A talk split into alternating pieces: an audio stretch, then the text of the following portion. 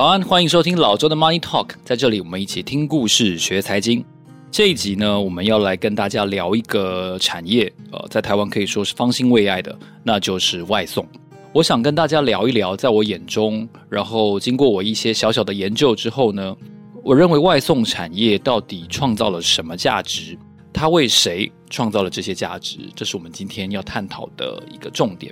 在节目开始之前呢，要先来跟大家聊一个。听众朋友的留言哦，他是我们的老朋友 Balance Balance 呢，在 First Story 的 APP 上面呢，我看到他的一则留言哦，这是在看完了马多夫这期节目之后呢，他就说：“我问自己，要财富自由最重要的是什么？是时间吗？是复利吗？是税制吗？还是资金管控吗？在考量过不同的因素之后呢，最后我还是选择了负面表列的因子，不要被诈骗。”特别是被骗之后，已经没有多少时间，没有多少钱可以翻身了。呃，我个人非常认同 Balance 的这个留言，我也非常谢谢他。希望在节目当中分享了他的留言之后呢，能够给大家在特别是台湾这么盛行诈骗的情况下，对于诈骗这件事情，还有一些高获利、高报酬、低风险的诱因，奇怪的诱因，能够更多的提防跟戒备哦。不要为本金的损失铺平了看似梦幻的一条道路。谢谢 Balance 的留言。那在分享过了 Balance 的介绍之后呢，呃，我们要来跟大家聊一下外送行业到底创造了什么样的价值。今天呢，我想用 Foodpanda 的母公司在欧洲上市的这家公司呢，叫做 Delivery Hero。中文它好像没有中文，它的意思应该就是这种递送英雄哦，递送英雄这家公司它的基本资料。来跟大家做我想象中关于外送的一个介绍。今天这期节目呢，会分成三个重点。首先，第一呢，我会跟大家介绍一下 Delivery Hero 在欧洲上市。它作为一家欧洲上市的公司，它的基本资料是什么？它的股价变化如何？那第二个重点呢，是我们解读一下二零二二年度的年报当中哦，这是循我们过去在观察一家公司跟治理的时候的一个习惯。我会去观察一下他的 CEO 写给股东的信当中到底写了一些什么样的话。第三个呢，第三个重点要跟大家分享一下，如果我们拿 Delivery Hero 这家公司作为外送行业的一个标杆，或者说是一面镜子的话呢，我们看到其实它在全球各地是劳资争议不断的。我觉得这点跟台湾也可以作为一个很好的对照，因为据我所知呢，哦，其实台湾现在全台湾两千三百多万人当中呢，至少有十五万人是有从事外送这个行业或者是相关的经验的哦，所以十五万人这个数字是相当多的哦。在台湾的影响是什么呢？我相信在全世界的 Delivery Hero 的这些劳资争议，可以作为我们今天借镜的一个目标。那我们首先就先来聊一下 Delivery Hero 这家公司它的一些基本的概况。原来我以为 Foodpanda 是没有上市的哦，因为我们如果用 Foodpanda 这个品牌去查询的话，其实是查不到。那我后来才知道说，其实经过了呃几年哦的时间，先前把 Foodpanda 纳入旗下的。哦，Delivery Hero 呢，其实已经在欧洲上市有一段时间了。那我们如果先从股价开始看的话，今年初呢，Delivery Hero 我们简称 DH 好，其实它有点不太好念，然后简称 DH 好了。DH 公司呢，今年初它最高价钱是五十七点八二欧元。哦，那现在看起来的话，它的股价剩下三十二点六三欧元。那没有配息，上市之后也没有过股票分割。哦，所以单纯从股价来看的话，其实从年初的高点到现在，DH 公司大概下跌了可能有百分之二十五左右。那如果我们把时间拉长，它大概在一七一八年左右上市的，同期来看的话，上市以来 DH 公司的股价投资它的报酬呢，从 IPO 持有到现在的话，大概是百分之十七点六。同一期间呢，德国的股市 DAX 指数的报酬率呢就很惨淡了，只有百分之零点八一。同一期间，如果你投资的是标普五百指数的话呢，指数的报酬率是百分之八十二点七。那同一期间，纳斯达克指数的股价表现又更高了，达到百分之一百二十二点五。从这个股价的变化，我们可以看出呢，呃，半导体行业然后网络巨头行业，它在指数的当中贡献是相当大的哦，所以特别是包括了七巨头哦，就是苹果啊、亚马逊啊，然后 Meta 这几家公司，七巨头的带动之下，其实标普指数的涨幅是相当可观的。那再加上其他的一些科技股所构成的这个纳斯达克指数，所以我们可以看到，如果单纯以指数对比 DH 公司的话，这个外送行业的标杆品牌，其实它的表现是相当不怎么样的哦，其实是。可以说乏善可陈的啦，哦，当然德国股市有它自身的问题，所以如果反观德国指数的话，反而看起来好像 DH 公司的表现又还没有那么差了哦。我们也要提醒一下，指数的表现未必是一个长期的呃必然性哦，它可能还是未来还是有长期下跌或者是大幅下跌的可能哦，并不能因为从一七一八年一直到现在。的指数表现，或者说美股科技股的表现非常的靓丽，我们就可以等量齐观的去盖瓜说未来的表现也会是如此哦，这是特别要提醒的一件事情。如果我们看 DH 公司在第三季最新出炉的一个财报的话呢，它大致上是偏向乐观的。哦，因为在财报的呃新闻稿当中呢，我们看到 DH 公司特别提到说，今年的 GMV 哦，就是这个电商的成交额呢，它成长的上升趋势还在持续，所以今年第三季 YOY 的成长呢达到了百分之九左右，而且同时呢，由于这个广告技术，然后他们的服务费、他们的订阅费、订阅制的推动呢，他们公司变现的机制有所改善哦，所以各部门的总营收相对于去年。哦，成长了百分之十六之多哦，而且同时呢，由于营收成长的带动呢，其实他们的获利也有了一个显著的进展。虽然在通膨跟在汇率波动的这个变数底下呢，哦，但是 DH 公司认为说，在二零二三财务年度呢，经过调整的 EBITDA 哦，可以提高到八点五亿欧元以上哦。而且呢，它也顺势调高了先前电商成交额 GMV 的值，就这个 guidance 这个猜测哦。他们认为呢，新的猜测出来之后呢，应该是在二零二三财务年度，相对于去年的成长呢，应该会来到百分之五至百分之七，所以相对而言是乐观的。总结可以这样说，虽然说它在上市之后是一家没有配息的公司哦，但是投资人能够忍受这样一家没有配息的公司，我想它的根本原因就是因为。他们期待他在未来能够缴出一个比较高的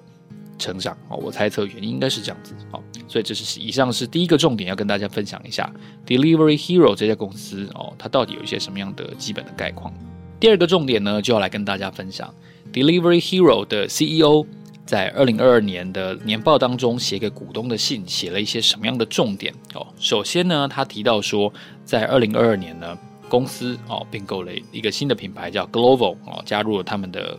品牌的家庭哦。然后他们现在 DH 公司呢，在全世界的七十几个国家哦，为二十二亿消费者提供服务。在年报提到说，我们已经脱颖而出，成为了一个市场很清楚的领导者。虽然说有 COVID-19，有俄乌战争，然后呢，利率在上升，通膨也在上升。全世界的消费者呢，碰到了一个困境哦，但是在二零二二年度呢，Delivery Hero 在朝向赚钱这件事情上，已经证明了 Delivery Hero 的商业模式是有效的，而且他们也相信，如果以全年来看的话，Delivery Hero 在二零二三年将会实现他们创造长期价值的一个重大的承诺。话说的这么满哦，我觉得是有一个有一定程度的信心，可以这样说，因为他们到第三季为止的数据看起来都颇为正面哦。如果拿年报哦，这给股东的信对照他们第三季出炉的财报的话呢，我觉得他们的营运的效率确实是在改善，因为后面的信当中他就提到说，二零二二年的第四季呢，公司就已经实现了正的 EBITDA。他们的自有的送餐服务呢，自营的送餐服务呢，贡献的边际效益呢，来到了历史最高点。通过一系列的投资呢，DH 公司提高了他们的营运的效率哦，而且同时呢，广告的技术还有他们的这个进阶版的订阅服务呢，也都让他们看到未来业务有进一步成长的空间。所以在二十多个国家呢，目前 Delivery Hero 的各个品牌哦，其实这个这个公司它旗下有非常多这种递送哦外送的相关的服务提供者哦，而且他们的订阅制的收费者呢，也已经超过了两百万，这么多，在二十几个国家超过了两百万个订阅户。在二零二三年初呢，哦，他 DH 公司呢也已经完成了另外一笔的可转债的交易哦，所以他们的财务结构呢，在筹资完成之后呢，又已经进一的进一步的改善了。那根据年报给股东的信呢，他们也提到说，在二零二三年的财政年度呢，他们期待新的 EBITDA 对比 GMV 的这个边际效益率呢，会达到百分之零点五。哦，而且在二零二三年呢，会达到超过百分之一哦，而且同时呢，他们也期待在二零二三年的下半年呢，能够达到自由现金流的平衡。这是一个我觉得在财务指标上比较显著的成就。因为老实说，我觉得这几年我会怀疑一件事情：到底这些外送品牌他又不赚钱，然后但同时他又对这个商家收费，然而而且同时他也对。下单的消费者收费，那到底是什么原因？如果说台湾这个地方它的嗯 base 不够大，它的消费基础不够大的话，那国外消费基础更大，总该赚钱了吧？但好像到目前为止都还没有，直到最近这这几个单季，我们才看到 Delivery Hero 它有转为正的表现。所以是不是经济规模还没有达到？所以我们看 DH 它都没有。一定程度的获利表现，当然也就因此不能够配息哦，这可能是可能是原因之一吧。哦，我我没有没有非常的清晰的答案，我只能从一个粗浅的概念去设想。我认为应该是经济规模还没有达到，然后在更多的的这个订阅制的消费者加入之后，可能他才能够达到这件事情哦。这是跟大家分享的，在二零二二年给股东的信当中。Delivery Hero 的 CEO 哦，我觉得持向一个相当正面的态度哦，整体来说是一个相当正面的态度。不过呢，如果是这么正面的话，刚才我在第一个重点我也提到了，今年初的股价一度来到了百呃五十七点八欧元，但是现在却只有三十六点三十二点六三欧元。当然了，它已经是跌升反弹的状态了，它是从谷底爬上来的。但一个前景很亮丽的股票，今年怎么会跌百分之五十呢？是百分之五十，不是百分之五诶。是砍一半呢，所以我还是对他蛮保留的。我老实说，对。然后呢，我们介绍完了前面两个重点之后呢，第三个重点我也认为非常值得跟大家分享。这个重点就是 Delivery Hero 旗下的品牌呢，在澳洲跟在加拿大都发生过劳资争议，而且它引发的讨论哦相当的激烈。我觉得也可以跟台湾目前的一个现状就是。许多人都在跑外送的这个引发的劳资争议是可以互相对照的哦，所以这也为什么我也特别选这家公司来跟台湾做对比。以澳洲为例的话呢，有一位年轻人叫 Josh Kluger 哦，Josh Kluger 呢，在二零一六年初，他加入了澳洲的外送平台叫做 Foodora，Foodora 就是 Delivery Hero 在澳洲当地经营的品牌的名称哦，当时呢。他们就是这个 Josh，薪资是相对来说是受限的哦。然后，而且他做了一件事情，就是他在 WhatsApp 上面呢建立了一个 Foodora 的外送员的彼此之间的，就是算是劳方之间的的群组，然后有点像是 Line 台湾的 Line 群组。然后呢，会分享彼此之间拿到的薪资高低，然后呢，每一单。跑每一单的这样子的细节，比如说跑多远啊，哦，然后都点什么样的东西会拿到比较多的钱呐、啊，然后跑什么样路线会得到比较高的钱，就是类似这样子的各种的薪资待遇的条件。想不到呢，不久之后，Josh Kluger 就被公司要求说，你这个群组可能是泄露公司机密，然后呢，必须要交出这个管理员的资格，然后他就被 Foodora 给解雇了哦，然后这件事情就引发了一些争议。Josh 呢，就在澳洲的运输工人工会 Transport Workers Union of Australia 向 Fedora 提出了控告。然后呢，他认为 Fedora 是不合理的去解雇 Josh Kluger。但这个时候，呃，就提出了一个相当重要的一个关键哦，就是好像台湾啊，台湾，呃，它到底是以台湾的 Foodpanda 来说的话，它到底是雇佣呢，还是它是承揽？雇佣的话，他就算是 Foodora 的 Josh，就算是 Foodora 的员工嘛。如果不是，他如果是承揽的话呢，他就有点像是比较合作性质的关系。Foodora 到底把 Josh Kluger 当成是他的员工哦，必须要为他提拨退休金啦，然后要帮他安排合理的休假的长度啦，哦，这些各种的权益都要保障到，还是他们之间比较像是一个承揽的制度？在澳洲呢，他们有一个这个劳权的这个监察机构呢，叫做 Fair Work Commission，就是简称 FWC。FWC 呢，最后认定是说 Foodora 的这个。后台 APP 的管理系统其实把 Foodora 的外送员，把 Foodora 外送员呢分成了好几个阶层，绩效比较好、比较积极认真跑单的呢，他可以先选择上班的时段。哦，所以可见 Foodora 对于他澳洲的外送员的生产绩效或者说运输绩效是有一个非常严密的控制的能力，并不是。像是一个很自由简单这样的情况哦，大家对于对于外送员的生活可能有一点很自由的想象，但至少以 Foodora 这个例子来说的话，其实并非如此。所以后来呢，澳洲的这个劳权监察机构 FWC 呢就认定说，Foodora 跟 Josh Kluger 之间呢，他们应该属于员工跟雇主之间的雇佣关系，而不是与比较像是合作性质的承揽关系。所以在二零一八年中的时候呢。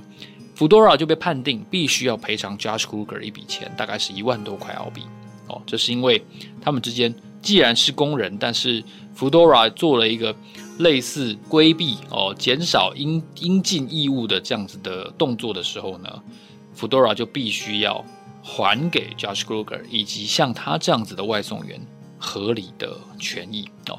只是后来 Foodora 突然把他澳洲的业务关掉了。那当然也就因此引发了很多争议，因为他们可很多的外送员认为他们应得的报酬并没有被得到，并没有被支付，哦，Foodora 就就一走了之了，哦，所以这是他们在澳洲引发了一个非常非常大的一个争议。那我觉得这个争议呢，也可以很好的拿来应用，就是当我们在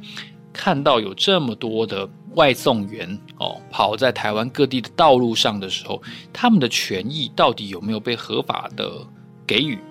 被提拨，然后被保障哦，这件事情我觉得在过去这一两年已经有许多的外送员跳出来，包括组成了工会，然后包括了上街抗议，种种的行动呢，其实都在都在反映着，其实这个例子，不管是 Foodora 也好，或者是台湾的跑外送的人员，他们的处境其实是有点类似的，他们面对的挑战，作为企业营运这方也是有点类似的，就是。在新的时代呢，我们要怎么样去认定一个劳工跟雇主之间的关系，是不是像传统的法令所形容的那样，所规范的那样？这件事情在台湾到目前为止似乎还没有得到一个很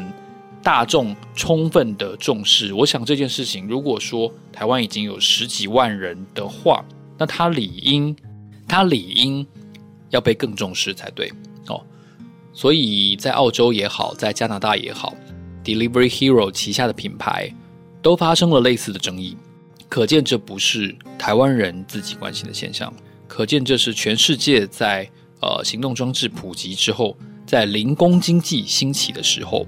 会共同面对的一个挑战。劳方会面对这个挑战，资方也要回应这个挑战，因为你作为一家上市公司，你会有应尽的 ESG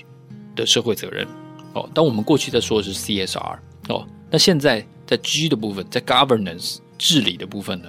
如果说你用这样子一走了之的态度去应对澳洲的当地的劳权争议的话呢，我觉得这对 Delivery Hero 的品牌的形象可能是有大的的伤害的。所以我们在看待这样一家公司传达出它二零二三年的财务年度会有很好的改善之余呢，我觉得也要注意到，就是其实这个劳权的争议。在台湾，我觉得还没有得到一个非常清晰的解决，跟大众普遍的重视。如果台湾有十五万人在跑外送的话，那么澳洲也好，加拿大也好，他们的劳工，当地的劳工碰到的问题或者说质疑，